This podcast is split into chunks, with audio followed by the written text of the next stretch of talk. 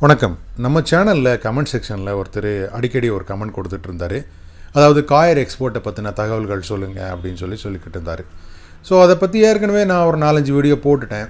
சரி இவர் திருப்பி திருப்பி கேட்டுட்ருக்காரு நம்ம ஏதாவது புதுசாக அப்டேட் இருக்கான்னு சொல்லி பார்க்கும்போது தான் எனக்கு இந்த செய்தி வந்து கிடைச்சிது.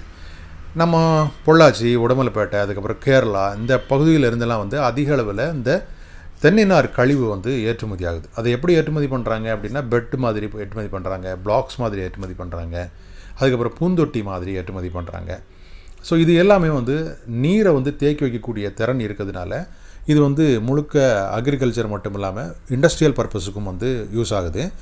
சைனா வந்து இதை அதிக அளவில் இறக்குமதி பண்ணுது. கிட்டத்தட்ட இந்தியாவோட மொத்த ஏற்றுமதியில் எழுபது சதவீதம் சைனாக்கு மட்டுமே போகுது.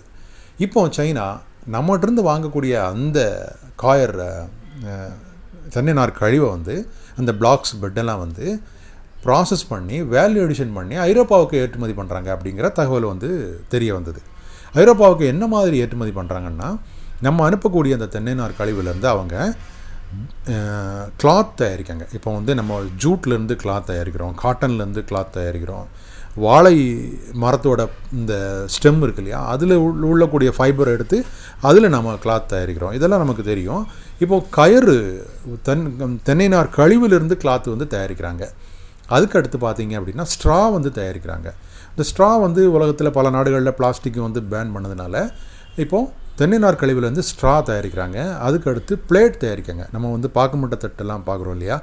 அதே மாதிரி தென்னை கழிவுலேருந்து பிளேட்டை வந்து தயாரிக்கிறாங்க. கம்ப்ரஸ் பண்ணி தின்னா அந்த பிளேட் வந்து யூஸ் அண்ட் த்ரோ மாதிரி அந்த பிளேட்டை வந்து தயாரிக்கிறாங்க.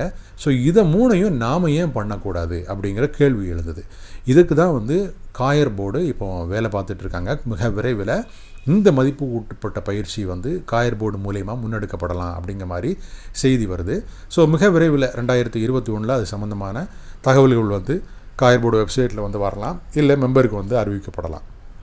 ஸோ சைனா நம்மகிட்டருந்து மூலப்பொருளை வாங்கி அவங்க ஐரோப்பாவுக்கு ஏற்றுமதி பண்ணுறத ப்ராசஸ் பண்ணி வேல்யூ பண்ணி ஏற்றுமதி பண்ணுறத நாம் ஏன் பண்ணக்கூடாது அப்படின்றது தான் இதில் உள்ள கொஸ்டின் ஸோ இதுக்கான முன்னெடுப்புகளை மத்திய அரசு பண்ணிக்கிட்டு இருக்குது.